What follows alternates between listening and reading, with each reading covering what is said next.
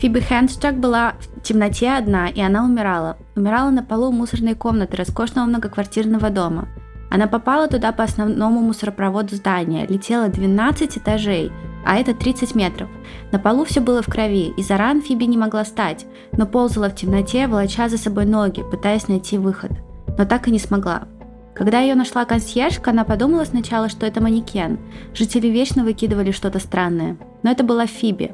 Смерть от полученных во время падения по мусоропроводу травм – странная причина смерти.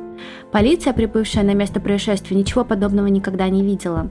Как и почему она умерла?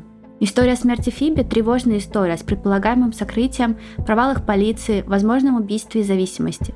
Вопросов больше, чем ответов.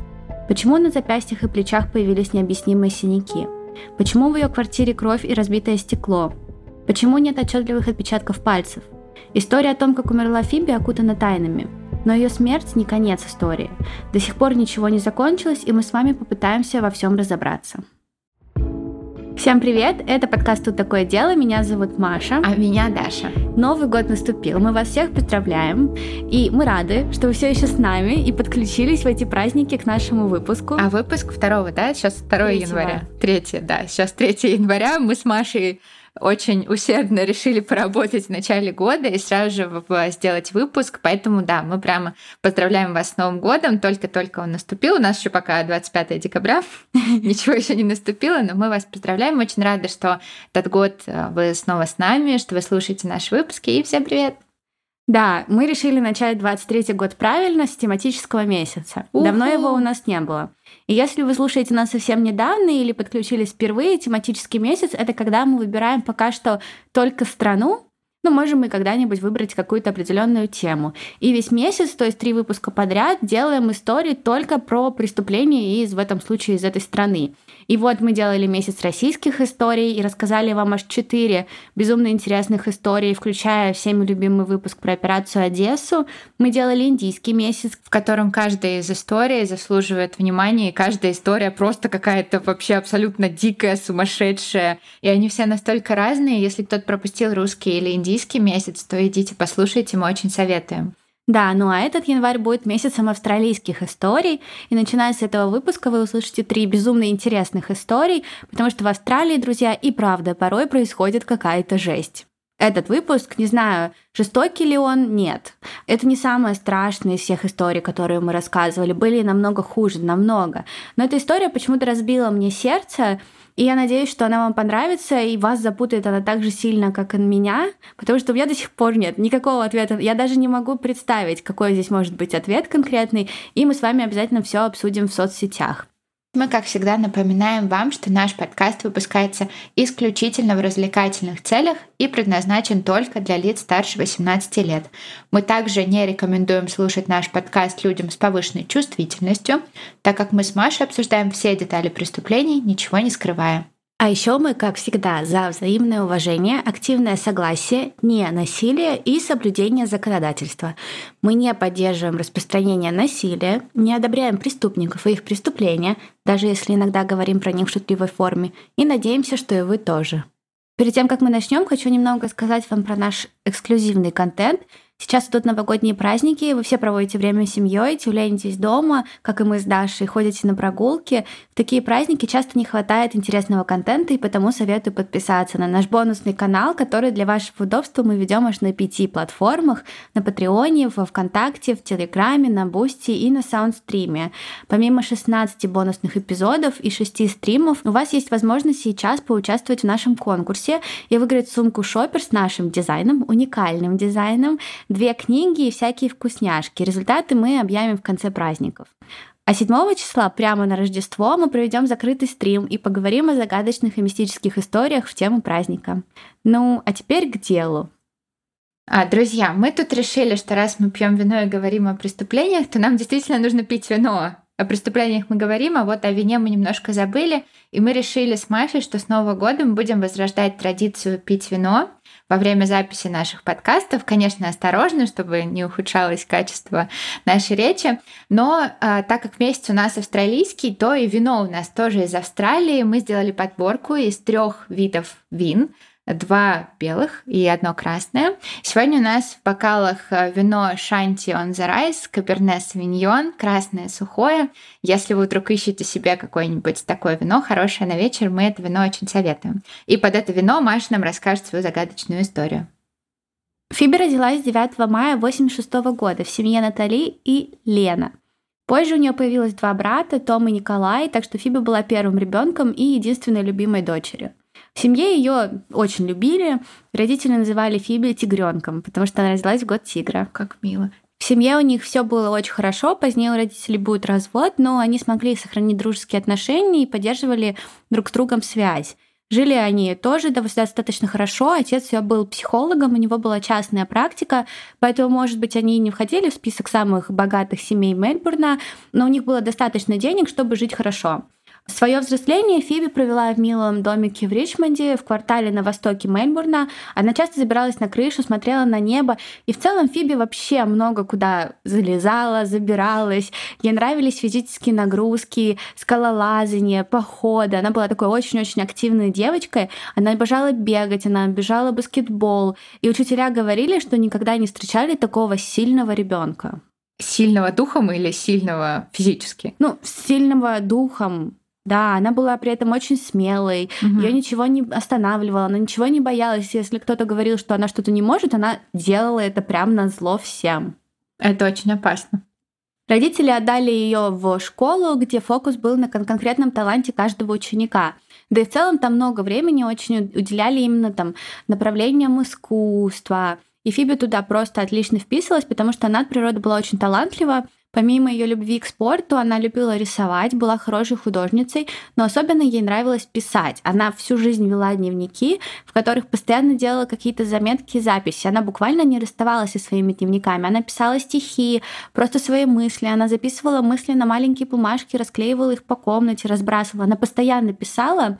И в целом всегда с самого-самого детства Фиба производила впечатление такого очень такой очень разносторонней личности и целеустремленный. Все знали, что если Фиби действительно захочет что-то сделать, она обязательно сделает. И на протяжении всего моего рассказа о Фиби вы будете слышать от меня это часто, что она была необычной личностью что в ней была сила, которая не давала ей остановиться, что эту силу видели вообще все вокруг, они как будто бы ее ощущали, она как будто бы прям исходила от Фиби, она притягивала всех, она была всем интересна.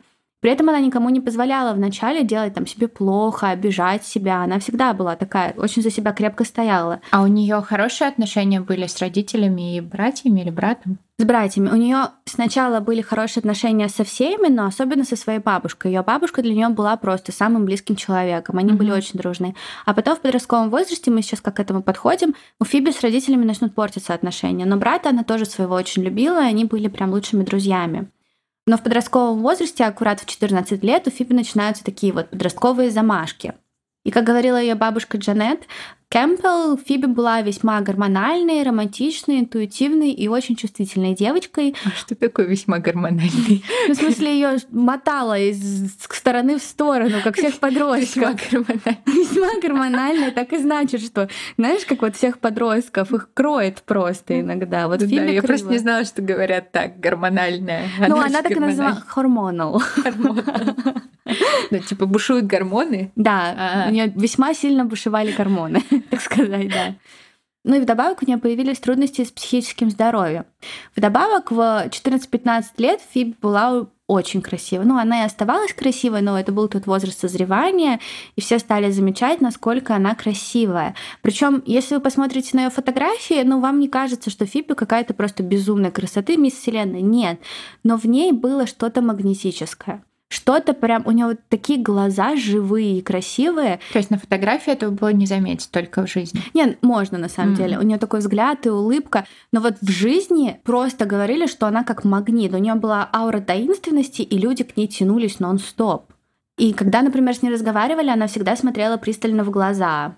Подружки вспоминали, что каждый раз, когда они ходили куда-либо на какие-то тусы, люди буквально останавливались, чтобы посмотреть на Фиби. И с ней всегда хотели все познакомиться, узнать ее, неважно, девочки там или мальчики. Но на всякие тусовки с подружками она ходила очень часто. Нельзя сказать, что она была в плохой компании, все эти девочки были там из нормальных семей, из нормальных компаний. Просто все они начали экспериментировать. Кто в таком возрасте не экспериментирует? Весьма гормональные. Да, весьма гормональные. Но к 15 годам эксперименты стали заходить не туда. Фиби начала пробовать сильные наркотики, типа там экстази. Она начала реально много пить. А пила она еще и часто потому, что у нее была сильная тревожность, социальная anxiety, и она пила, чтобы это подавить подавить свое беспокойство, когда она находилась там на каких-нибудь вечеринках в компании неизвестных ей людей, ей было безумно некомфортно, люди, люди к ней подходили, потому что она их притягивала, естественно, к себе, и начинался вот этот вот какой-то конфликт внутри ее, mm-hmm, алкоголь помогал... странное противоречие, да, да? да, то есть что она вроде всех привлекает, но с другой стороны она от этого очень сильно тревожится, и ей не нравится. Да, и она пьет. Mm-hmm. И поэтому пить она стала реально много чтобы вы просто понимали, о чем я говорю, когда я говорю о притягательности Фиби, один парень встретил ее в кафе в 14 лет, они немножко поговорили, и спустя годы он детально помнил встречу с Фиби. Это интересно. А я не помню таких еще героев в наших историях. Мне кажется, не было еще таких личностей интересных. Да, к сожалению, да. К сожалению, что Фиби, о Фиби очень сложно много узнать, хотя ее родители много не говорят, но я думаю, что она была настолько многогранна, что мы до сих пор вообще всего, что было в ней, не знаем. Особенно... Но она тебе нравится? Да, очень сильно. И но у нее были сильные очень проблемы. Угу. Ну, естественно, для любого человека, особенно для девочки-подростка, и особенно учитывая вот эту social anxiety, социальное беспокойство, все было очень сложно. Она не могла оттолкнуть людей, даже если и хотела, а может быть и не хотела. При этом она чувствовала себя плохо, она пила, употребляла. Из-за ее алкогольной зависимости какой-то, которая уже начинала зарождаться, у нее портились отношения с родителями. Позднее, когда Фиби будет уже старше, она напишет в своем дневнике, что вот такое чувство тревоги преследовало ее всю ее жизнь. Подростком она пыталась казаться менее заметной, не привлекать внимания, но с возрастом, казалось, забила и просто приняла себя и свою жизнь такой, какая вот она есть. И она написала, Мужчины всех возрастов, национальностей подходят ко мне, спрашивают мое имя. Каждый из них испытывает любопытство и хочет узнать больше обо мне, больше о том, кого они совсем не знают. «Ты такая загадочная», — говорят они. «Скажи мне, что ты чувствуешь в последнее время?» Они мне напоминают о моей силе, о моей свирепости, созидать и разрушать. Когда-то я боролась с этим, но теперь я начинаю понимать, что борясь, я отрицаю саму суть того, кто я есть. Но она действительно привлекала к себе людей так сильно, вот как она писала, да, об этом? Да. Угу. То есть она была вот такой. Просто иногда, знаешь, в дневниках преувеличивают очень сильно. Ну, многие говорят об этом. Mm-hmm. И тем более, ну, у нее всегда были какие-то мужчины mm-hmm. вокруг нее. Всегда. И она любила мужчин постарше. Мы к этому сейчас придем. Вот. Ну, такие пьянки, тусовки, наркотики, которые, естественно, не нравились родителям, приводили к все большим каким-то столкновениям, семейным ссорам. И Фиби по итогу сбегает из дома. И ее не было аж 8 недель. Она жила с какими-то пятью девочками на севере города – у одной из этих девочек был новорожденный ребенок и недавно вышедший из тюрьмы молодой человек. То есть вот это уже плохая компания. Да, это была уже плохая компания, потому что, как я поняла, Фиби в этом в этой квартире она ничего не делала, она просто пила и употребляла, и как бы на этом все. Естественно, а такие вещи не сказались хорошо на ее психологическом здоровье тоже. Потом она возвращается домой, ей как раз исполняется 16 лет, и практически в то же время у нее появляется желание контролировать свои перепады настроения и, наконец, справиться со своей депрессией, которая у нее уже несколько лет. И она начинает принимать антидепрессанты для этих целей. Ее родители не были в восторге от этого. Они не хотели, чтобы она принимала антидепрессанты. А она к врачу пошла или она просто сама начала пить антидепрессанты? Я думаю, что она ходила к врачу. Угу. Я думаю, что ей прописывали. Но при этом у нее отец был психиатром. А, ну, и него... почему он был против? Они, я не знаю, возможно, потому что это был очень юный возраст, но это было решение Фиби в 16 лет, они не настояли, и она решила пить. Но при этом она пила их очень странно. Антидепрессанты нужно пить не прекращая, а она, допустим, начинала их пить, ей становилось лучше, она их бросала. Потом, если становилось снова хуже, она снова начинала их пить. От этого, естественно, из-за такого непостоянного приема лекарств они действовали все хуже и хуже, а когда возвращалась депрессия или какие-то там эпизоды беспокойства, какие-то там панические атаки, естественно, они тоже становились хуже. Вдобавок Фиби не прекращала пить алкоголь. И в 16 лет Фиби также вступает в свои первые отношения. Это был мужчина, учитель, которого звали Брен, и который был старше Фиби на 14 лет. Ему было 30. Он работал учителем младших классов, но не в школе Фиби, в другой школе. Mm-hmm. И они сначала типа держали свои отношения в секрете, но потом об этом все узнали. И у них были очень долгие отношения на протяжении двух лет. Фиби 16, ему 30. Да. ее родители, мать, они как бы все это приняли. Mm-hmm. И я смотрела видео Стефани Харлоу на Ютубе. Я потом расскажу об источниках. Ее видео мне очень помогли. И она там рассказывала о том, что типа вот ее мать говорит, что ой, у нас походу интерес к мужчинам постарше в крови, потому что, мол, моя вот мать, бабушка Фиби тоже заинтересовалась мужчиной постарше, и я заинтересовалась мужчиной постарше, но при этом во всех этих отношениях женщины были уже в возрасте согласия mm-hmm. и взрослые, mm-hmm. а Фиби 16, и это как бы немного другого рода отношения. Для меня это незаконное отношение. Mm-hmm. А разве не 16 возраст согласия? 16, но она все равно ребенок еще. Ну да, по, по уму, конечно, да. Поэтому как бы для меня это и странно. Для меня, если я вижу 30-летнего мужчину, который встречается с 16-летней девочкой, для меня это педофилия. Ну, они... Да, это очень, это очень тревожно. Да. да, да. Но они простречались два года, не менее двух лет, но и потом они не прекращали общение, они были близки всю жизнь. И Фипи говорила, что он вообще ее soulmate, он ее э, очень близко, близко ее душа, и что вот они всегда будут общаться. Но Фиби росла, у нее стали появляться другие бойфренды, все не менее странные и по возрасту и в целом. А, когда распадается брак родителей, естественно, на Фиби это тоже влияет. И к тому моменту, вот где-то, наверное, годам 18, проблема с алкоголем переросла из простого пьянства в реальный алкоголизм, в полномасштабную проблему, с которой Фиби было очень сложно справляться. Она при этом была очень маленькая, она там очень мало весила, у нее был рост 166, она была маленькой комплекции, она очень быстро напивалась. И mm-hmm. когда она напивалась, ее просто сносило. Ее организм хорошо алкоголь не воспринимал вообще. Уже после нескольких рюмок Фиби улетала. Она была безумно пьяной, ее начинала шатать, ее опьянение позднее приносило ей боль. Ей требовалось несколько дней, чтобы отойти. Когда у нее было похмелье, она просто лежала, не двигаясь. То есть очень сильно влияло на ее жизнь. То есть у нее был алкоголизм, тревожность, депрессия, и она ничего на этот момент не делала с ними. Да, пила. Угу. Да. И употребляла наркотики, и, наверное, это все. И она иногда, когда она напивалась, она причиняла еще себе боль. Когда она говорила со своей бабушкой, она признавалась той, что я там не хочу себя убить, я действительно просто хочу там, чтобы мне было больно, хочу навредить себе, но не сделать ничего плохого. Ну, это же очень сильно с контролем связано. То есть self-harm очень сильно связан с желанием снова вернуть себе контроль. И ты, грубо говоря, причиняя себе боль, таким образом себя отрезляешь. И поэтому она, наверное, очень хотела снова обрести. Да, скорее всего. Да, и при этом она не хотела прекращать там творить, например, mm-hmm. и в перерывах да. между вот этими пьянками она продолжала это делать, mm-hmm. она продолжала вести дневники, она постоянно что-то записывала, она таскала эти дневники с собой. И справиться с депрессией и тревогой для нее было способом, наверное, выговориться, а выговаривалась она только в этих дневниках, потому что ей было больше не с кем. Хотя... А бабушке? Ну, все равно это не то, не так. Ну, да. угу. Она получала помощь, но как бы по факту она продолжала это делать. К 23 годам Фиби все еще боролась со своими проблемами. Но жизнь для нее продолжалась, она продолжала заниматься творчеством, работала.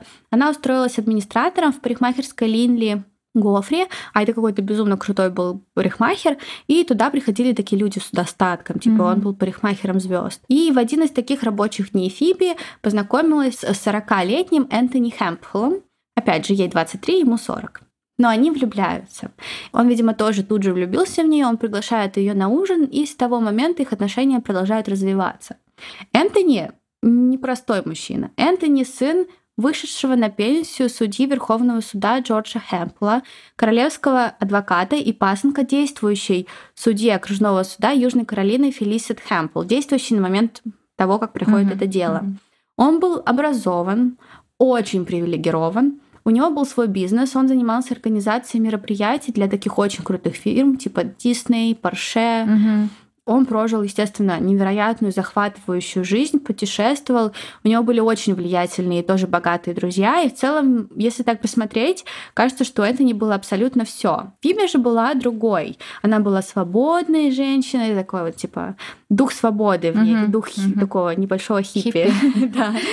И многие видели, насколько они разные, думая, что из-за того, что они такие разные, их отношения долго не продержатся абсолютно. Так сказала смешно, небольшого хиппи. До этого говорила, что она маленькая ростом, мало весит, и говорит, дух небольшого хиппи. Смол. Кстати, да, смол. Просто все смол. Вот, естественно, как бы они настолько разные, но как они могут встречаться? Но они на самом деле все ошибались. Энтони был взрослым, уверенным мужчиной, и свои 40 лет, я думаю, он уже понимал, что он хочет от жизни, он понимал, что ему нравится, он понимал, я не знаю, это касается и всяких мелочей и чего-то очень крупного. Он ну, человек, который знает, что он хочет. А Фиба была другой абсолютно, она была такой растерянной, у нее то тут, то там, ей было 23 года. Ну, естественно, она много чего не понимала, да и даже склад ума, она была таким творческим человеком, mm-hmm. а Энтони был другим.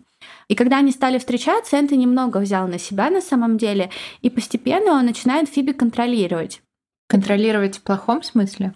Я не думаю, что он хотел делать это в плохом смысле, угу. вот так скажем. я сейчас тебе расскажу, ты сама решишь. Угу. Вот, постепенно Фиби также перестает общаться с друзьями там своего детства, потому что они общаются больше с друзьями Энтони, потому что те друзья как бы такие топ-топ-топ. Угу. А что там ее друзья, да, там все там кто-то алкоголик, кто еще что. Потом она увольняется со своей работы в салоне, потому что, по мнению Энтони, его девушка не должна работать администратором, мол, это не соответствует тому образу, который Энтони себе создает. Угу, не солидно, не статусно. Да, и вместо этого он устраивает ее э, на работу в качестве рекламного агента к своему другу. Угу но устраивает ее там на три дня в неделю. И Фиби, естественно, получает очень мало денег за такие три дня, и при этом ей еще и не нравится эта работа. Вот, но как бы, но Энтони считал, что это куда более статуснее, чем вот если у него будет девушка-администратор салона красоты. В период отношений Фиби подстриглась под мальчика, ей очень шло, она покрасила волосы в черный, не знаю, насколько здесь было влияние Энтони, но в любом случае она начала тоже немножечко меняться. И их отношения, они развиваются очень-очень быстро. Уже через пять месяцев после знакомства Энтони предложил Фиби переехать к себе, и Фиби согласилась. И вы знаете, их условия совместного проживания, они абсолютно-абсолютно странные, потому что с одной стороны, у нас есть Антони, успешный бизнесмен, с другой стороны, Фиби, который теперь получает безумно мало денег, так как работает всего три дня в неделю. Но они договариваются, что она будет платить Антони аренду. А это квартира Энтони? Да. А зачем он звал ее жить вместе? Я не знаю. В свою квартиру? Да. И mm-hmm. платить ему? Угу аренду. Пока она живет в его квартире, за которую он не платит. Ну, кстати, я не, я, мне кажется, это была квартира собственности, да. Я не знаю, кто-то говорит, возможно, он это делал, потому что он не хотел, чтобы Фиби сходила с намеченного пути и тратила mm-hmm. все деньги на алкоголь и наркотики. И даже потом он ей писал, типа, я тебе напоминаю, что тебе нужно работать, ты еще должна платить мне за аренду. Но это все равно безумно-безумно странно. Это странно. Ладно бы у него была ипотека, он бы такой, давай поделимся. Но ты бизнесмен, и ты явно зарабатываешь в десятки раз больше, чем Фиби за три дня. Ну, не предлагай тогда жить вместе. Скажи, Фиби, может быть, ты будешь снимать, платить за квартиру свою? Зачем приглашать ее к себе? Я не знаю. Видимо, okay. он хотел сблизиться. да. В любом случае, она переезжает в 2009 году в его квартиру. И вы знаете, я бы тоже очень хотела переехать в эту квартиру, потому что это было безумно а, роскошное место. Квартира находилась в самом дорогом на тот момент здании Мелбурна. И это было очень модное место, в котором квартиры стоили как дома. И это было здание бизнес-класса со всеми удобствами, которые могут понадобиться любому человеку. Там было 23 этажа, и был спортзал, и бассейн, и книжный клуб, и винный клуб, итальянский ресторан. А самое главное, там была отличная безопасность. И это очень важно. Потому что, во-первых, мало того, что там везде были камеры, так еще у каждого жильца был свой ключ. И mm-hmm. этот ключ требовался для всего. Ты не можешь войти в здание, если ты не используешь этот ключ. Ты не можешь из гаража зайти в здание. Чтобы лифт заработал, mm-hmm. тебе нужно, как вот в отеле буквально. Да-да-да. Mm-hmm и ты не можешь подняться на свой этаж. И все это, естественно, фиксируется. А непосредственно в квартире Энтони, своей, своей дорогой квартире, он любил поддерживать идеальный порядок. Идеальный. Ему нравилось, чтобы квартира выглядела так, словно там никто не живет. Но он там много времени проводил? Ну, как и мы все. Он mm-hmm. работал в офисе, он приходил, у него была своя горничная, которая убиралась у него и у его сестры. И вот он любил, чтобы все было идеально. А Фиби, естественно, таким человеком не была. Mm-hmm. Фиби была творческой личностью, которая разбрасывала все везде, беспорядок, не беспорядок. И когда она к нему переезжает, через какое-то время ее семья решает Фиби навестить дома mm-hmm. у Энтони. И когда они туда приходят, у них создалось впечатление, что Фиби там не живет. В квартире не было никаких вещей от Фиби, только пара фотографий с Энтони.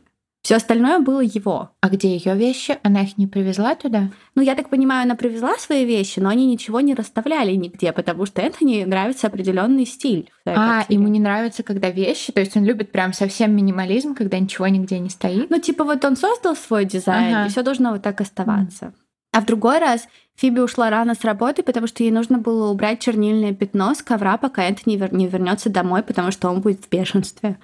А своему психологу Джоанне Янг она признавалась, что Энтони подавляет ее, он заставляет ее чувствовать себя очень глупой, потому что как бы он весь такой вот из mm-hmm. себя, а она не такая. И со временем она как будто бы начала в себе закрываться и не хотела говорить лишнего, чтобы Энтони лишний раз там не разозлился или не сказал ей что-то. Они часто ругались? Мы не знаем, мы знаем только последние несколько угу. месяцев того, угу. что происходит, и там они ругались очень часто. Угу. До этого не знаю. Я честно не думаю, что Энтони был супер токсичен. Я просто думаю, что Энтони был очень взрослым мужчиной. Угу с очень такой стабильной жизнью, которую он себе сам и построил. И он не хотел, чтобы в эту жизнь кто-то вторгался, он хотел, чтобы там была она, но особо сильно ничего не меняло. Да, mm-hmm. и типа, ну я знаю, как лучше, тебе 23, mm-hmm. что ты знаешь, ну вот, и может быть он делал это из хороших побуждений тоже. Ну, квартира, да, это безумно странно, но может быть он какой-нибудь там жадный или педантичный, ну, как бы, ну, у нас у всех свои странности. А в остальном, я думаю, он правда старался и хотел, может быть, сделать как лучше, просто его лучшее было полным дерьмом. Sadly, да. Да. И на Фиби, естественно, это тоже влияет. Она сначала была безумно счастлива, и все было отлично, но постепенно она действительно закрывается, и алкоголь, как и всегда, становится ее защитным механизмом. Энтони безумно не нравилась проблема Фиби с алкоголем. Его можно понять, но представляешь, ты живешь с человеком, и твой партнер бухает. Угу. Это ужасно. Причем не делает это чуть-чуть. Угу. Она прям пила запойно, да? Ну, ей много и не надо было. Угу. Но при этом Энтони ничего не делал для того, чтобы Фиби вытащить из этого. Ну, то есть он говорил ей, не пей, а завтра мы идем на тусу. Mm. Не пей, а послезавтра у нас ужин с моими друзьями. И на всех этих мероприятиях был алкоголь в доступе. И она говорила, да, я выпью бокал два, но таким людям сложно остановиться. А когда он, например, уезжал в поездки, он ее еще и ревновал. Это логично. Угу. Один раз она напилась, и у нее дома была мама ее, ну, в квартире Антони. И логично, он... что он ее ревновал. Да, и они ругались по телефону, и мама услышала, как он говорит, что он не знает, кто спит в его постели, пока его нет. То есть нет у нас конкретных таких подтверждений, что он безумно ее ревновал, mm-hmm. Mm-hmm. но у нас есть какие-то вот такие вот, да, там где-то была ревность, он понимал, что она может напиться и как-то себя не так повести. Mm-hmm. Ну, звучит, честно, не очень э, как здоровые отношения. Да, да, конечно, это были, мне кажется, ужасные отношения, и в общей сложности они простречались 12 месяцев. Mm. Но уже после 9-10 Фиби начала открыто говорить о том, что она хочет от Энтони уйти. Дела у них шли неважно, ей было некомфортно. Вдобавок они запланировали поездку в Париж, и Фиби безумно боялась, что в Париже Энтони сделает ей предложение. А она абсолютно не хотела выходить за Энтони, она боялась, что не сможет сказать нет. И выход у нее был, потому что на 21 день рождения, еще давно, ее мама подарила ей поездку с открытой датой. И она понимала, что ну, ей нужно будет уехать. 5 октября 2010 года Фиби позвонила матери и спросила, может ли она поехать в ближайшее время, потому что ей, возможно, надо будет очень быстро уехать из страны, да еще и так, чтобы никто об этом не знал. Представляешь, как мама испугалась? Я не думаю, если честно. Думаешь, нет? Ну, то есть ну, тебе звонит бы... твоя дочь и говорит, мам, мне нужно очень быстро уехать из страны. Я думаю, что они все понимали, что там что-то не так с Энтони. А-а. Ну, то есть они понимали, что у них в отношениях что-то плохое. Я думаю, что Фиби об этом говорила угу. иногда. Вот, я думаю, что, конечно, они все немножко напряглись, но опять же, это была Фиби. Угу. 20 октября, через 15 дней после звонка, Фиби ушла от Энтони, и она не намеревалась возвращаться. Она провела ночь в доме матери, которая в то время была в поездке, а на следующий день она поехала в небольшой город Малакота, где жила ее дорогая любимая бабушка, и решила, что она проведет время там. С бабушкой она провела несколько дней, они очень много разговаривали. Фиби говорила о будущих планах. Она говорила, что она хочет поехать в Индию и заняться волонтерской работой. Ей нужно было тихое и спокойное место, чтобы построить свою жизнь и понять себя. Говорила, что Энтони любит ее, но он ее не принимает такой, какая она есть, и ей очень тяжело от этого, мол, постоянных попытках меня изменить, он меня Давит. начинает менять, mm-hmm. да, mm-hmm. и заставляет себя чувствовать глупой, да.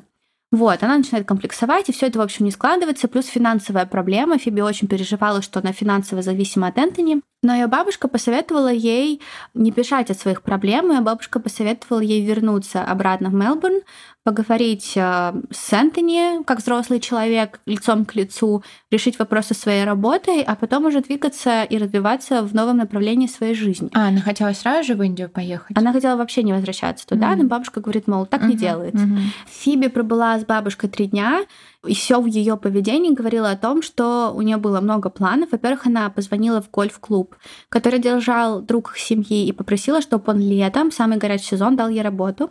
Он сказал, я дам. А во-вторых, она сходила на собрание анонимных алкоголиков, потому что хотела разобраться со своей проблемой алкоголизма раз и навсегда. И после собрания ее подвозила женщина, и она вспоминает, как Фиби постоянно кто-то звонил, постоянно. Фиби говорила, что это ее бывший бойфренд, и она не хочет брать трубку. Но потом она, видимо, ее взяла. Потому что уже 24 октября она сказала бабушке, что, что возвращается в Мелбурн, но не для того, чтобы расстаться с Антони, а для того, чтобы к нему вернуться. Он ее убедил. Видимо, да. Угу. Друзья, но сначала хотели немного отвлечься и рассказать вам про партнера нашего сегодняшнего выпуска магазин и издательство настольных игр «Игровед». Мы уже рассказывали вам раньше про настольный квест «Побег из Алькатраса» от Игроведа и получили большое удовольствие от этой игры. Но мы с Машей иногда выбираемся в люди, ходим в гости, и не все разделяют наше увлечение детективами и расследованиями. А в настолке поиграть хочется, это такой универсальный способ растопить лед в компании и прикольно провести время. Поэтому мы попробовали другие игры, не детективные, и нам понравилось. Если вы тоже любите настольные игры, хотите разнообразить свои вечера в компании, то мы вам советуем попробовать игру Тип-Топ от издательства «Стиль жизни». Выбрали мы ее не случайно. Нас подкупили награды и отзывы. А что поделать, в настолках про расследование мы уже разбираемся, а вот в обычных пока что слушаем, что говорят – Тип-топ назвали лучшей игрой для вечеринок, мы убедились, и правда так. Правила в ней очень простые. Каждой команде нужно выбрать капитана, который берет одну карточку из колоды и читает, что там написано. Это может быть какая-то необычная или неожиданная тема или ситуация а игроки команды дают свои ответы. Например, нам нужно было назвать полезные предметы при кораблекрушении и расположить их на десятибальной шкале от самых полезных до самых бесполезных. А капитан должен угадать, какой уровень мы пытаемся показать. Маше, например, попалась карточка с десятым уровнем, и она, как настоящая сладкоежка, посчитала, что коробка шоколада точно самая нужная вещь при кораблекрушении. Кто-то, может быть, и не понял бы, но мы Машу знаем очень хорошо, поэтому наша команда выиграла, и мы все посмеялись. Если капитан не угадывает, то команда получает штрафной жетон. И играть оказалось очень весело, потому что нам всем приходилось придумывать смешные и интересные ответы, да еще и подстраиваться под различные ситуации. Например, мы пытались придумать, как признаться соседу в том, что ты Бэтмен, и сделать это в соответствии со шкалой от наименее устрашающего до наиболее устрашающего способа.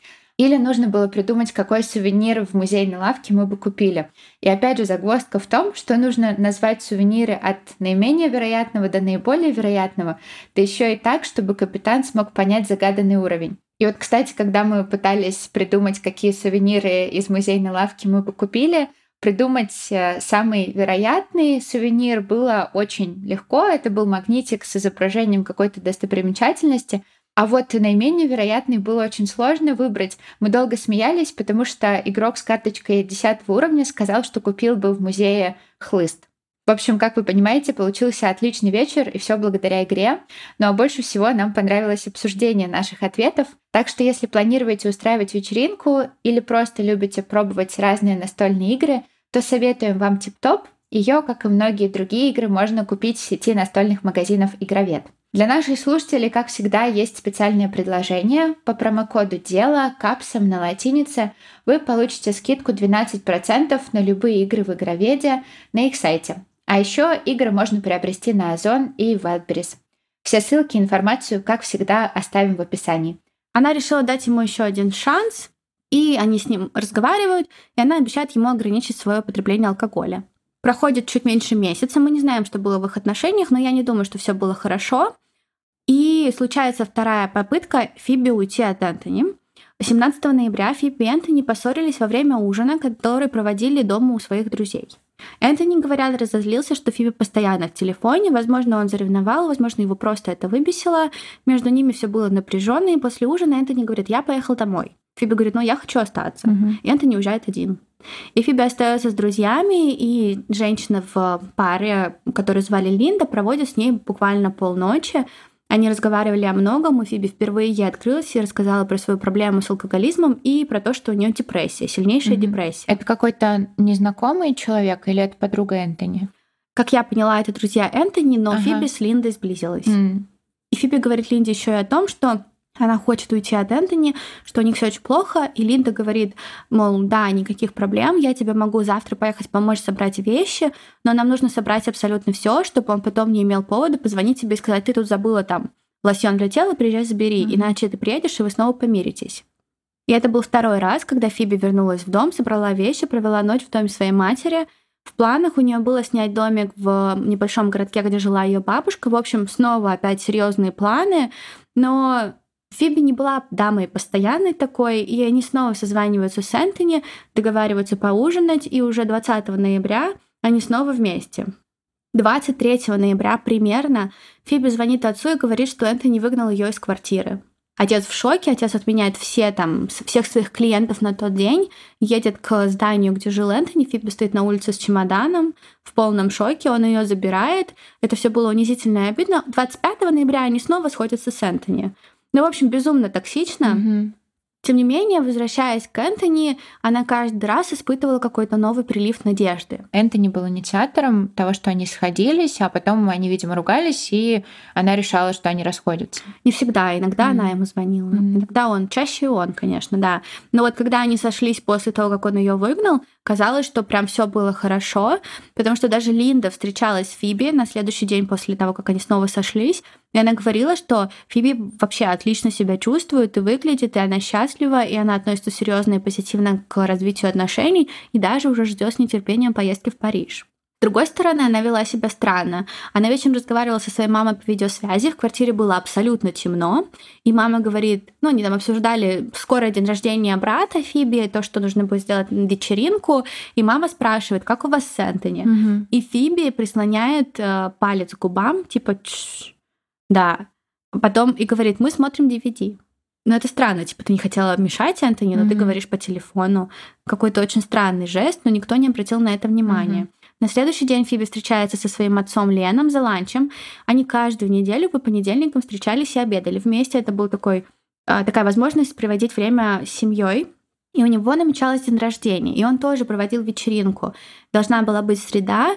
Фиби говорит, мы не можем пойти, у нас концерт, э, мы идем на концерт с Антони группы YouTube. Она была огромной поклонницей, она очень сильно хотела пойти. И она говорит, ну мы пойдем с тобой там в четверг вечером mm-hmm. в ресторан и отметим втроем в мой любимый ресторан. Отец соглашается. После завтрака у Фиби сеанс со своим психологом Джаной Янг. По словам психолога, у Фиби было очень плохое настроение, просто ужасное, но отец при этом этого не заметил. После этого Фиби встретилась со своим бывшим боссом из парикмахерской, выпила с ним кофе, а затем вернулась домой. Она поднялась в квартиру, встретила управляющего зданием. Мужчину звали Эрик Джамара. И он был рад видеть Фиби, потому что они наконец-то смогли выделить для велосипеда Фиби место на парковке. А Фиби везде передвигалась на велосипеде, и ей никогда не было места, и ей приходилось таскать велосипед в квартиру. Mm-hmm. И он сообщает ей эти радостные новости, но обычно приветливая Фиби выглядит странно. Она ведет себя очень странно и какая-то нагруженная, грустная. И она как бы такая, типа, ну, спасибо, и пошла mm-hmm. мимо. Ему показалось это странным. В тот день Энтони возвращается домой с работы раньше, чем обычно, потому что у них с Фиби планы. Они должны были встретиться с друзьями на ужине. Перед выходом они снова обсуждают проблемы Фиби, и Энтони просит ее много не пить. И она говорит, типа, да, да, я выпью только два бокала, не больше. Однако у Фиби с алкоголем проблемы, как я уже говорила, контролировать себя тяжело. Она выпивает больше, ее разносит, и она начинает коллегам Энтони, которые, видимо, не были близкими друзьями, говорить о своих проблемах. И Энтони это, естественно, начинает mm-hmm. очень сильно бесить. И он э, просто уходит с ужина раньше, увозит Фиби, и в машине они безумно сильно ругаются. Очень сильно. Они возвращаются домой, и Фиби продолжает пить. Энтони ничего не может с этим сделать. Естественно, он ну, в шоке. А он пытается, он как-то пытается ее отговорить? Ну, они ругаются, они а. все это время после ужина ругаются. Я mm-hmm. так понимаю, возможно, он орал, делал что-то. Ну, не, не будет же он выбивать бутылку из ее рук. И насколько я знаю, Энтони просто закрылся в спальне. В 20.30 вечера Фиби звонит Линди и просит ту встретиться, но Линди нужно было на следующий день рано вставать, и он говорит, мы можем сейчас, но мы ляжем спать.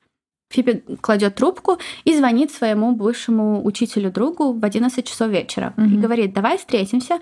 Он говорит, давай. И они встречаются в 11.30 в баре. И по его словам, Фиби выглядела отлично, она вела себя очень хорошо, она была счастлива, она, когда его увидела, она побежала и запрыгнула на него, обняла его руками и ногами, так она была переполнена эмоциями. И они выпили, но по его словам, Фиби не была супер пьяной. Через полчаса они разошлись, и он ей говорит, типа, Фиби, иди домой и поговори с Энтони. Но Фиби не хотела. Она поехала в дом к своей матери и до трех часов ночи разговаривала со своим отчимом за кружкой чая. Потом она легла спать, попросила ее разбудить утром, потому что утром ей нужно было идти на работу. Она говорит, если я еще раз прогуляю, меня уволят. Он ее разбудил, но Фиби на работу не пошла. Она вернулась домой. Состояние у нее было плохое, в плане внутреннее, но я так понимаю еще и потому, что она напилась. Мгм. И она легла спать. А Энтони, наоборот, встал. В полдень она проснулась и сделала несколько телефонных звонков. Она позвонила сначала своему психологу Джоанне и спросила, могут ли они встретиться в тот же день, потому что ей это очень нужно. У Джаны не было свободных мест, но она могла выделить 30 минут для телефонного разговора. Очень спорно, насколько она правильно поступила, но в любом случае за эти 30 минут Фиби говорит с ней о том, что хочет убить себя, и Джоанне начинает казаться, что она готова от э, каких-то мыслей суицидальных перейти к действию. Из-за этого Джана советует Фиби позвонить в кризисный центр, и разговор заканчивается. Потом она звонит в этот кризисный центр. А еще она позвонила своему другу, которого очень давно знала. Этот друг раньше тоже много пил и употреблял. И они с Фиби были очень близки, но потом он вылечился, он вышел из этой зависимости. Естественно, они с Фиби отдалились, потому что ну, у Фиби были другие интересы, она продолжала пить, а он уже нет. Но он соглашается с ней встретиться, и он говорит, что в тот день у них был лучший разговор за очень-очень долгое время. Фиби опять говорила ему про Индию, про свои будущие планы, про то, как она хочет вылечиться. Он был очень рад. А это так странно, то есть она психологу говорит, я хочу себя убить, а потом другу говорит, я хочу поехать в Индию начать там новую жизнь. Да, или как она встречается с отцом, и отец думает, что она в порядке, а потом она разговаривает с психологом через пару часов, Мгм. и психолог говорит, что она в ужасном это очень состоянии. странно. У нее не было какого-нибудь там биполярного расстройства или что-нибудь такое? Говорят, что у нее, возможно, что-то начиналось, Мгм. но не было чего-то такого очень критичного. После того, как она разговаривает с этим другом, она ему говорит, отвези меня, типа, купить наркотиков. И он отвозит ее к их общему другу, и там она покупает экстази. То есть друг, который завязал с алкоголем и наркотиками, такой, да, ок, подруга, я тебя сейчас отвезу. Ну да, да, да. Это безумно странно. Но, в общем, они покупают экстази, и Фиби, видимо, сразу же принимает таблетку, потому что она начинает вести себя странно, то она была агрессивной, то она там куда-то выбегала. И когда он вез ее в машине, она пыталась его поцеловать, он говорит, ей не надо, а типа, иу. ну, не так, но он ей говорит, не надо, и она от этого начинает еще больше беситься.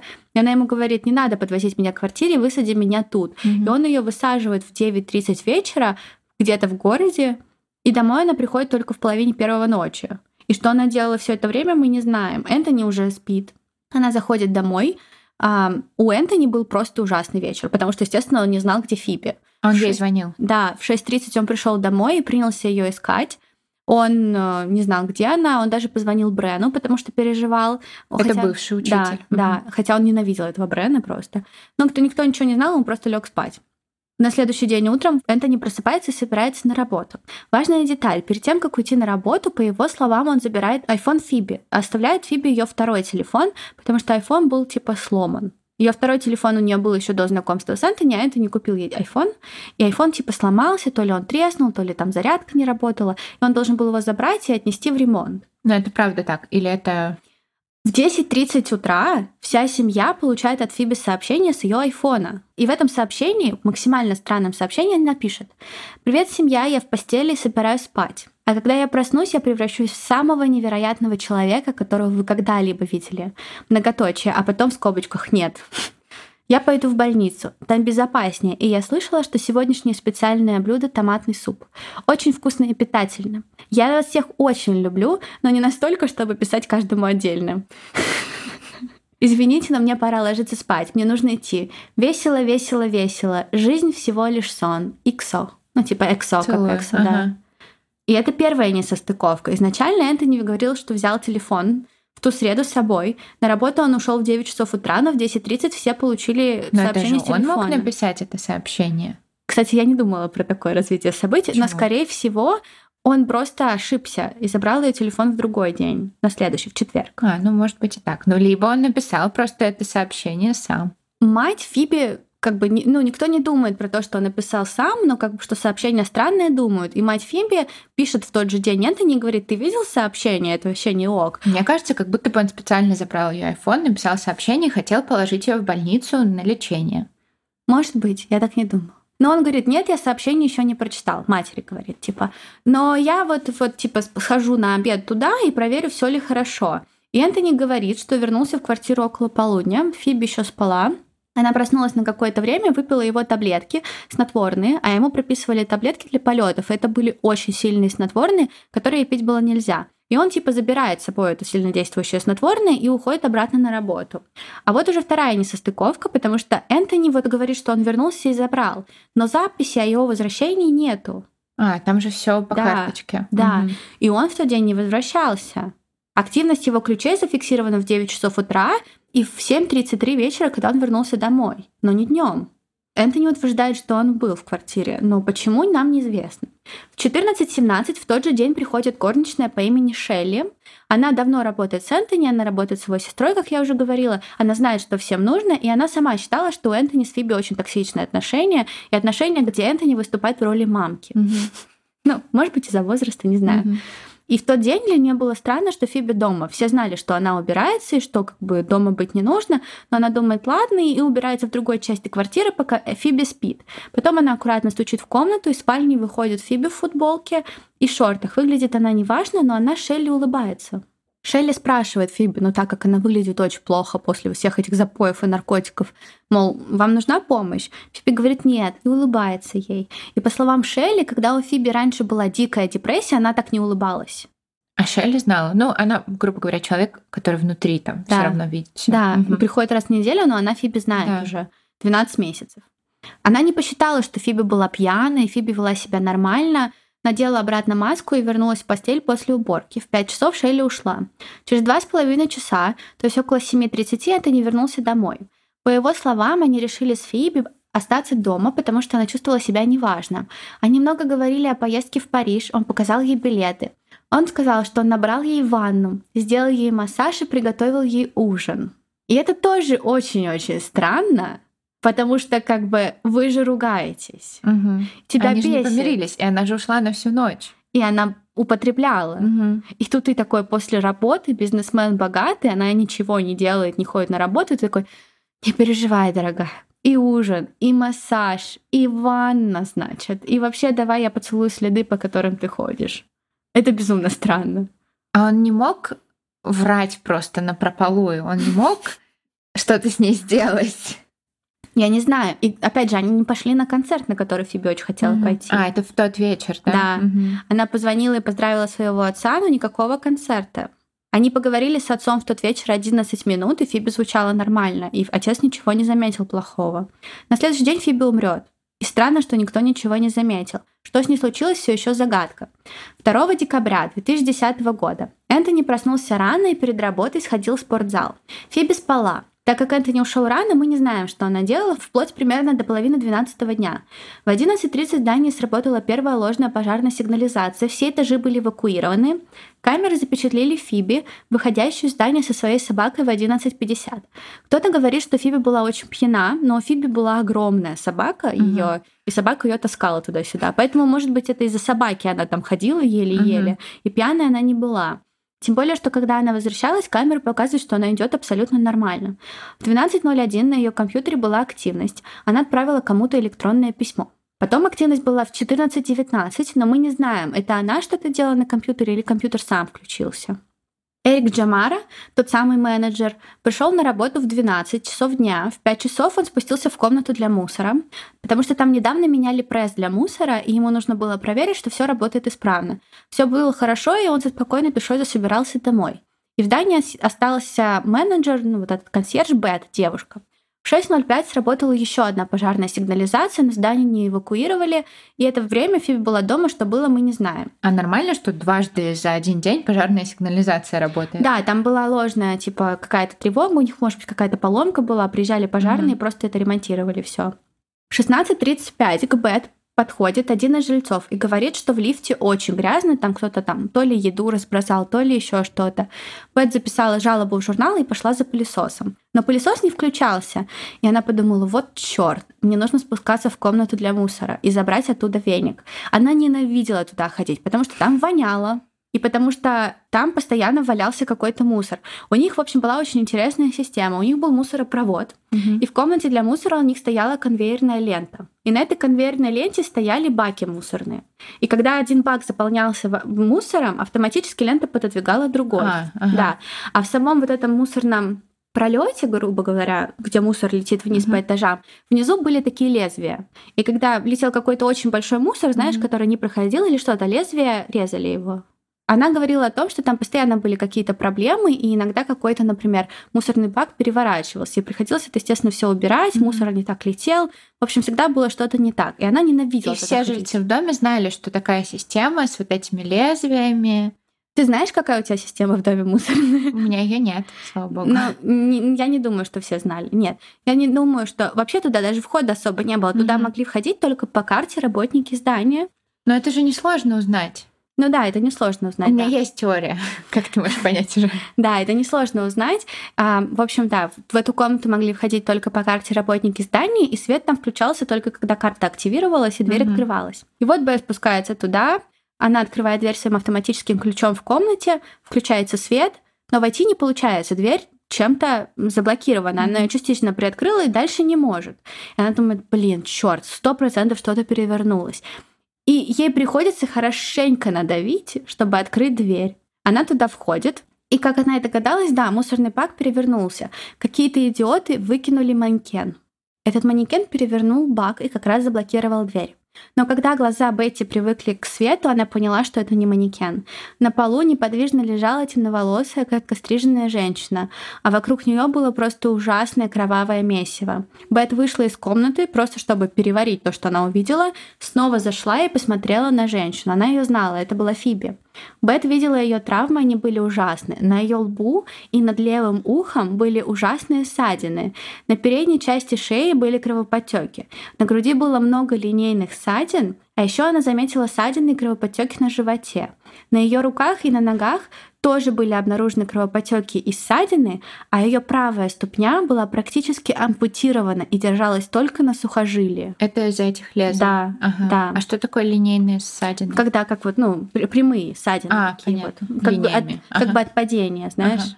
Естественно, у Бет был полный шок. Она позвонила Эрику, тому менеджеру. Она не могла связать слова вообще в какое-либо нормальное объяснение. И он ей говорит, звони в полицию, я сейчас приеду. Энтони был дома в 6.09. Естественно, позднее его допрашивали, или правильнее сказать, опрашивали, потому что официальным подозреваемым он не был. В любом случае, он сказал, что он вошел в квартиру и заметил, что Фиби там нет. Какой молодец. На кухонном столе стояла ее сумочка, лежали ключи. И это странно. Без ключей Фиби не может выйти и войти. Угу. И как бы куда она ушла, она никогда не оставляет свои вещи, берет все всегда с собой. В квартире был ужасный беспорядок. По всей квартире были разбросаны листики с заметками. И по словам многих знакомых Фиби, она часто так делала. Она писала заметки, когда напивалась и разбрасывала. И многое, что она писала, не имело никакого смысла. Угу. В квартире горели свечи, на полу лежал включенный выпрямитель, стояло несколько бокалов с алкоголем в разных местах, а еще Энтони увидел включенный компьютер и открытую электронную почту. На столе и мышке были пятна крови. На полу валялись кусочки разбитого стекла. Пятна крови. То есть как будто бы кто-то резался? Порезался, да. Ну, такие капельки, Маленькие. знаешь, да, ага. что у тебя потекло. А, я напомню, что горничная ушла примерно в 5, то есть ближе к 7 а где-то ближе к семи Фиби нашли уже в комнате. В любом случае, Энтони безумно... Ну, Энтони этого не знал, он безумно волновался, он позвонил ей несколько раз, она не брала в трубку. Естественно, ее вещи были в квартире. В тот вечер у них опять же были планы с отцом Фиби, и Энтони понятия не имел, где она. В 6.51 на телефон Фиби приходит звонок от ее отца. Естественно, она не берет трубку, и отец оставляет сообщение о том, что он опаздывает. Ее телефон, по словам Энтони, был в ремонте. Но уже через 30 секунд после звонка отца он ему перезвонил со своего телефона. Угу. Он говорит, что это было чистое совпадение. Ну, в общем, да, он позвонил, говорит, я не знаю, где Фиби, а, мы не сможем пойти на ужин, возвращайтесь домой. Отец говорит, в смысле, ты не знаешь, где Фиби, нам нужно заявить срочно. Он говорит, я не уверен, что мы можем, 48 часов, она взрослая женщина. Хотя они на самом деле могли, нет ограничений по возрасту, нужно сразу говорить. Не по возрасту, по времени. По времени и по возрасту тоже. Ну да, да, да, да, да, да. Отец Фиби, естественно, волнуется, звонит сыну и просит узнать у друзей. Всех друзей обзвонить. Он сам планировал тоже многим позвонить и позвонил ее матери. Семья, в общем, была очень обеспокоена, но Энтони не парился. Не знаю, можно ли считать это из-за того, что он как бы привык к тому, что Фиби вечно где-то пропадает или что. Но... Или это значит, что он виноват. Да, но он такой заказывает себе ужин на одного. Ужасно. Да, ну многие говорят, ну я думаю, что это не такая уж и важная деталь, многие на этом заостряют внимание, говорят, он знал, что она не придет, но в целом он просто, они жили в доме, где был ресторан. Mm. Ну пришла бы Фиби, он наверняка понимал, она придет пьяная, все вот это вот э, будет стрёмно, mm. ей не захочется есть, вот. Но ты не считаешь, что это Энтони? Считаю. А. Сейчас расскажу. Примерно 8 часов ему приносят еду. Курьер говорит, извините, что еда холодная, мне пришлось парковаться подальше, у вас там внизу сумасшествие, куча детективов. Это не такой в смысле. Почему? Угу. И он забирает еду и спускается вниз, подходит к старшему сержанту Эндрю Хиллу и говорит, что происходит. Эндрю ему сообщает, в мусоропроводе было найдено тело молодой женщины. Подожди, Маш, ты же говоришь, что у них ресторан прямо в доме. Почему курьер далеко? Ну, он заказал еду курьера какого-то, да. Он заказал другую еду. Что, не захотел итальянскую еду есть? Почему он не захотел есть итальянскую он еду? Он виновен. что-то против итальянцев? А у меня случайно не было итальянских? Ну да, но в любом случае ему говорят про тело молодой женщины, и по словам Энтони, вот в ту же минуту он понял, что это Фиби. Он прям почувствовал, что это Фиби. И он говорит полицейским, типа, я думаю, что это моя девушка. Они поднимаются в квартиру, он рассказывает о татуировках на ее теле, о каких-то приметах, и все понимают, что да, это mm-hmm. Фиби, все узнают, кто это такая. В квартире Энтони ничего не трогал, и а, полиция видит все вот как и он, вот эту всю квартиру, кровь, разбитое стекло, бокалы вина. И он говорит им, вы знаете, я думаю, что в результате депрессии и злоупотребления алкоголем Фиби покончила с собой сегодня ночью. Типа, я думаю, она это сделала сама. Полиция еще ни в чем не разобралась. Никто еще ничего не знает. Но есть такое ощущение, что он специально это сказал, потому что, ну, полиции всегда проще работать с какой-то версией, а тут ему, им версия прямо вот на блюдечке с голубой каемочкой. У нее депрессия, посмотрите, у нее там, наверное, селфхарм, капли крови. Она звонила психологу, говорила, что хочет покончить с собой. Ее парень крутой бизнесмен в возрасте, в классной квартире, статусный, белый, богатый мужчина, говорит, она, наверное, убила себя, и они такие, опа, ну да. Ну да, ну то есть он так все не расписывал, но я в любом случае в этом абсолютно не понимаю поведение Энтони, потому что я бы просто не успокоилась, пока полиция бы не проверила абсолютно все версии. Я бы сказала, да, она может быть там и пила, да, у нее может быть что-то и было, у нее были какие-то проблемы, но она точно бы это не сделала сама, и вообще вам нужно проверить абсолютно все. А это не такой, это было самоубийство. Я уверен. Вот так. И все такие, ну, как бы ладно. Мне он не нравится. Да, но полиции он нравился. Ну они, еще бы. В общем, они осматривают квартиру и осматривают этаж. На дверной ручке, ведущей к мусоропроводу, они находят э, кровь, и также они находят ее внутри помещения у мусоропровода, такие капельки. У квартиры они также заметили грязные отпечатки ботинка и предполагалось, что это был либо очень высокий человек из-за ширины шага, либо что он бежал, но это никогда не было особо проверено. Поэтому мы не знаем, что это за отпечатки. Может быть, типа курьер.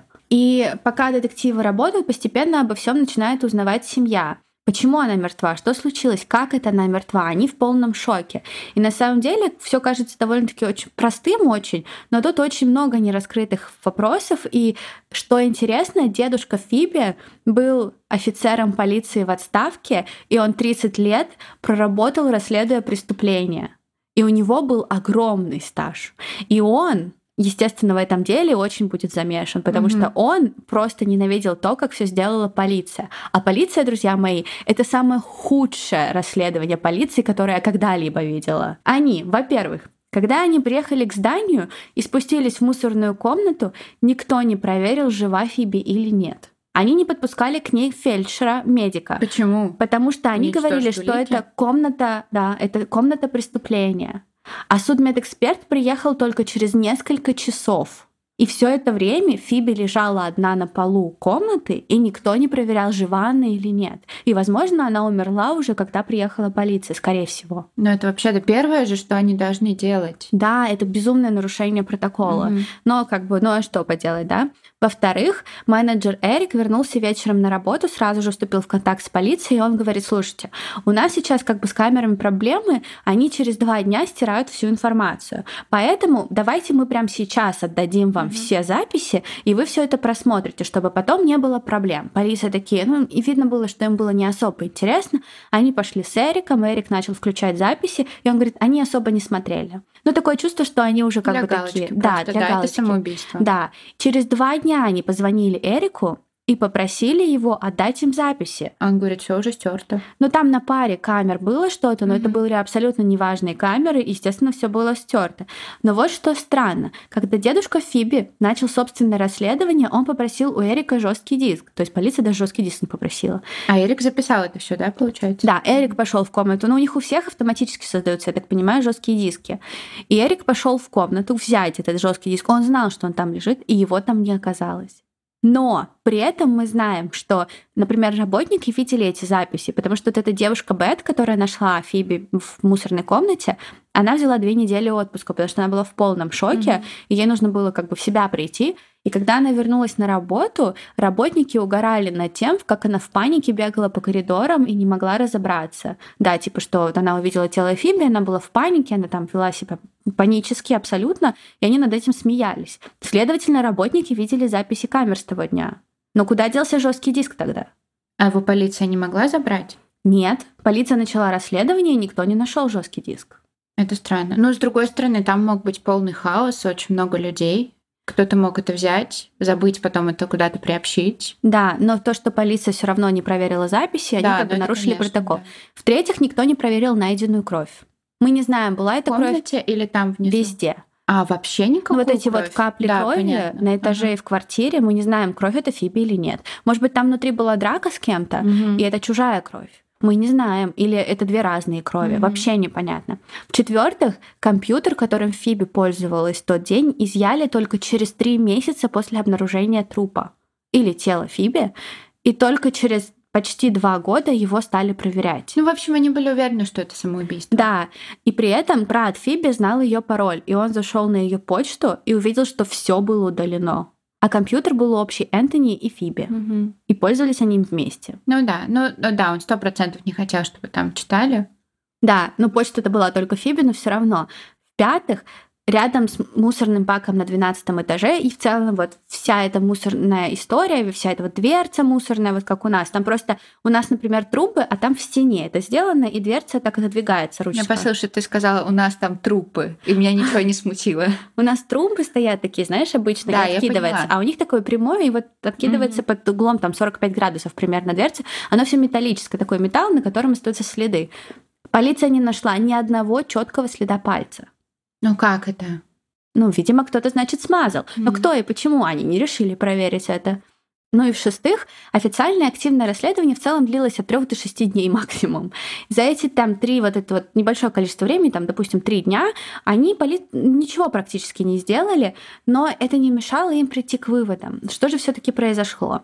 Если вы думаете, что то, что им расскажет семья полиция, это единственное их потрясение, то нет. Потому что пока идет расследование полиции, опекуном, грубо говоря, ну, тем, кто будет принимать официальные основные решения в деле, принимают не родителей, а Энтони. Потому что в, есть закон в Австралии, что когда пара живет больше двух лет вместе, Мгм. и у них там буквально там сексуальные и иные отношения, они считаются у них как бы как гражданский брак уже. Мгм. Мгм. Но Энтони и Фиби прожили вместе 12 месяцев. Мгм. Есть информация о том, что Фиби от него уходила, и Фиби платила ему аренду. То есть она скорее как сожитель, а не как Мгм. партнер. Мгм. И при этом Энтони все равно назначают э, вот официальным э, лицом в этом деле со стороны жертвы. И семья такая, а почему? Мгм. И они, естественно, очень сильно расстраиваются. 3 декабря семья отправляется в морг для опознания тела. Энтони с ними не едет, потому что у Энтони глубокое потрясение, ему очень-очень плохо. Вот. На вскрытии патологоанатом Мэтью Линч установил, что полученные Фиби травмы были вызваны ее падением вниз по очень-очень узкому проходу. Мгм.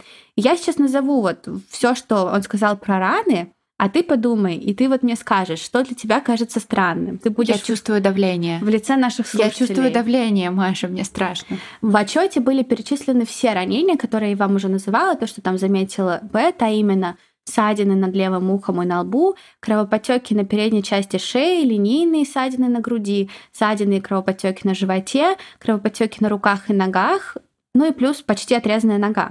А перед тем, как вот э, ты ответишь, я подчеркну, у Фиби обнаружили раны на нижней части тела, и раны на верхней части тела. При этом на нижней части тела раны были куда более обширные, чем на верхней. И она падала. Движение было вниз по узкому проходу. Я не вижу ничего в этом. То есть у нее на нижней части были сильнее раны, чем на верхней. Ну, то есть у нее где-то было в районе шеи и головы, например, что-то на животе. Угу. Но в целом раны не были последовательными. Ну, то есть не так, как будто бы она летела и ее резала. Да, и все про это говорят. Если mm ты по узкому проходу то летишь тебя, вниз, да. то и если что-то торчит и тебя царапает, mm то оно поцарапает тебя там, допустим, от коленки, от, там, от первого выступающего места до последнего. mm Если где-то будут прерываться эти раны, да, возможно, но линия будет прослеживаться. А у Фиби такого не было. У нее были раны некоторые, которые не были линейными. Они были абсолютно непонятными откуда. Но они не были вызваны там падением, то, что она там в какой-то куче мусора лежала, там могло быть что-то острое, нет? Но она упала ногами вниз. Основное падение, когда произошло, это было ногами вниз. Mm-hmm. То есть тогда бы, ну, она не так бы долбанулась, mm-hmm. нет.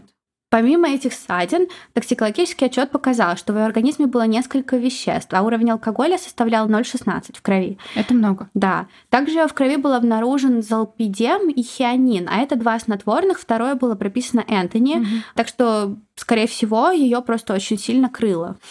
Вот. Но при этом другие говорят, что в 5 часов дня она была еще нормальной и спала. А врач также провел анализ мусорного бака на 12 этаже и вынес заключение, что в нем спокойно бы поместилась женщина комплекции Фиби. В этом проблем нет. Но тут я должна сказать, что у коронера был помощник. И это очень редко бывает, но помощник написал огромный отчет, 50 страниц mm-hmm. плюс, в котором сказал, что все, что сделал коронер, неправильно, что его доводы а, неправильные, что у Фиби, например, был удар справа по голове, а такие удары очень часто сопровождаются каким-то бессознательным состоянием, и, скорее всего, либо ее приложили, либо она сама бы что-то ударилась. Mm-hmm. Ну, то есть это очень странно. Ну, то есть навряд ли она ударилась, пока летела. Ну да. Mm-hmm. Потому то есть что она там... до этого ударилась. Скорее всего, думаю, да. Но полиции это было неинтересно. 7 декабря они рассказывают свою теорию семьи и говорят, Фиби совершила самоубийство. Она сделала это намеренно или случайно, мы не знаем. В любом случае, к ее смерти никто не причастен. И по мнению детектива все было так. Фиби самостоятельно залезла в мусоропровод ногами вперед. А то, что случилось внизу, произошло из-за острого лезвия. То есть она была еще жива, когда добралась до дна, но, возможно, в очень плохом состоянии. А потом лезвие просто отрубило ей ногу. Когда Фиби упала в комнату, там было темно, свет не включался, так как не была активирована дверь. Естественно, она начала испытывать ужасную боль, очнулась, начала ползать и пытаться найти выход. А потом от потери крови умерла. Но семья им не верила. Кто выбирает такой способ самоубийства? Кто? Энтони потом говорил, что Фиби считала себя мусором, и поэтому она себя так убила. Потому что она себя типа считала недостойной. Никто не сможет настолько перебороть свой инстинкт самосохранения, чтобы убить себя таким способом. Это просто в голове не укладывается, потому что у нас все равно, как бы мы там себя не ненавидели, есть внутри желание причинить себе как можно меньше боли. И если у нее был доступ к снотворным, она бы просто выпила снотворное. Да, но он забрал эти снотворные. Но опять же, понимаешь, там говорят, что снотворное, которое она принимала, оно очень странно влияет на mm-hmm. человека и на его поведение. И у него появляются какие-то бессознательные, очень страшные импульсы. Mm-hmm. А она еще смешала это снотворное с алкоголем. Есть одна из теорий, и многие считают, что она сделала это самостоятельно, потому что ее просто крыло. Она выпила, может быть, и не сильно много вина, но из-за количества снотворного, оставшегося в крови, у нее начались вот эти вот какие-то импульсы странные, она пошла выкидывать мусор, ну, я расскажу про эту теорию, mm-hmm. поддалась импульсу и спрыгнула. Но, но, дедушка, естественно, в это не верил. Дедушка начал свое собственное расследование. И, во-первых, все знали, что Фиби, когда напивалась, была вообще ненормальной, она на ногах нормально не стояла. И у нее бы не было такой концентрации. Mm-hmm. И он, она как бы не смогла бы себя так координировать. И дедушка решает, что он проведет эксперимент. Потом даже тот мужчина, кто предоставил в это здание мусоропровод, сделает еще один идентичный, чтобы сделать эксперименты по-новому. Но дедушка Фиби хотела заниматься спортом, у нее было много подружек ее комплекции, худеньких, 166 примерно mm-hmm. сантиметров ростом. И дедушка просит двух этих девушек а, залезть в мусоропровод в этот же. В этот же. Ну, там все отключили, это было безопасно, их подвязывали, там ничего такого страшного. Но в любом случае им было очень сложно. Они были суперспортивными, они были трезвыми, и им было очень-очень тяжело, потому что только представьте, дверь мусоропровода в метре над полом, угу. а Фиби уже 166 сантиметров. Угу. Ей нужно было открыть дверцу, засунуть туда ногу, а потом вторую. При этом ей нельзя было ничего трогать. Потому что нет же отпечатков пальцев. Mm-hmm. Она, значит, ничего и не трогала. Дверь автоматическая, и она постоянно закрывается и давит тебе там на талию, на спину. И ты не можешь просто даже пролезть, потому что дверь тебя прибивает к стене, но трогать ничего нельзя. Когда туда полезла одна из этих девушек, одна из них вообще не смогла пролезть, потому что она, ну, ей было неудобно и больно, а другой постоянно приходилось держать руки над головой, чтобы просто протиснуться в этот проем. То есть она не могла спокойно упасть. Mm-hmm. И ей было тоже безумно некомфортно и больно. И при этом у них реально была очень хорошая координация, так как они были трезвые. Mm-hmm. И никто не понимает вообще, как Фиби в ужасном состоянии смогла это сделать. Но были и другие проблемы. А потому что, что подставить туда нельзя было? Чтобы легче было забраться. Ну а тогда куда бы это делать, если это ну, Фиби сделала сама? Нет, не сама. Если бы это она сделала не сама, ее бы сами, ее бы могли туда спокойно а, засунуть. удобно, да? Ну то есть да, она, ну то есть она же была без сознания бы тогда. Mm-hmm. Плюс, когда Фиби нашли, у нее были спущены штаны до колен, а они, если ты падаешь вниз, наоборот бы задирались, mm-hmm. а они у нее были спущены. И многие считают, что ей спустили джинсы, чтобы ей было неудобнее бороться. Ну, то есть, чтобы она не могла бороться, когда mm-hmm. ее туда засовывают. А-а-а. Но она, мне кажется, и так не в состоянии была бороться. Ну, она была очень спортивная, она ходила на бокс. Mm-hmm. Она такая прям, она была очень спортивная дама. Mm-hmm. У дедушки были свои догадки. Естественно, первое, что э, все, кого подозревали, это был Энтони. Но Энтони как бы уже полиция не подозревает, и все очень осторожно говорят о том, почему же Энтони странный, потому что боятся, что он их засудит. Во-первых, э, Энтони очень долгое время не разговаривал с семьей после смерти Фиби, а когда он стал с ними говорить, он не смотрел им в глаза никогда. И он никогда не оставался с ними наедине, всегда кто-то был с ним в комнате. Он не отдавал им вещи Фиби. А когда мать пришла... Там не было же вещей никаких. Ну, дневники ее, ага, ничего такого. Ага. А когда мать пришла и стала обсуждать похороны, он сказал нет. Похороны будут так, как я сказал, потому что я официальный опекун. И по итогу было два мемориала.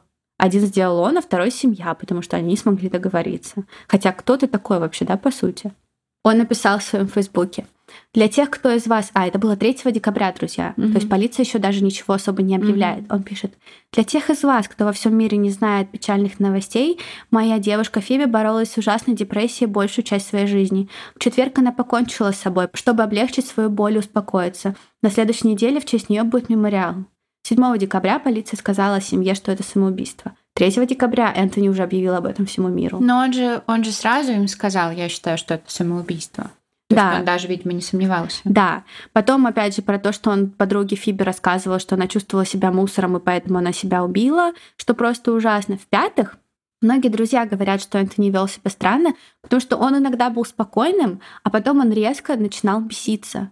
Или, например, он мог сидеть на Фейсбуке, и вообще как будто бы ничего не произошло, кто-то заходил в комнату, и он сворачивался в позу эмбриона и начинал плакать. Или начинал орать.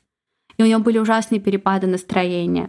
И его друзья вели себя странно. В доме вместе с ним жил его друг и коллега Криста. Так вот, этот Криста никогда в жизни не разговаривал с консьержкой Бет.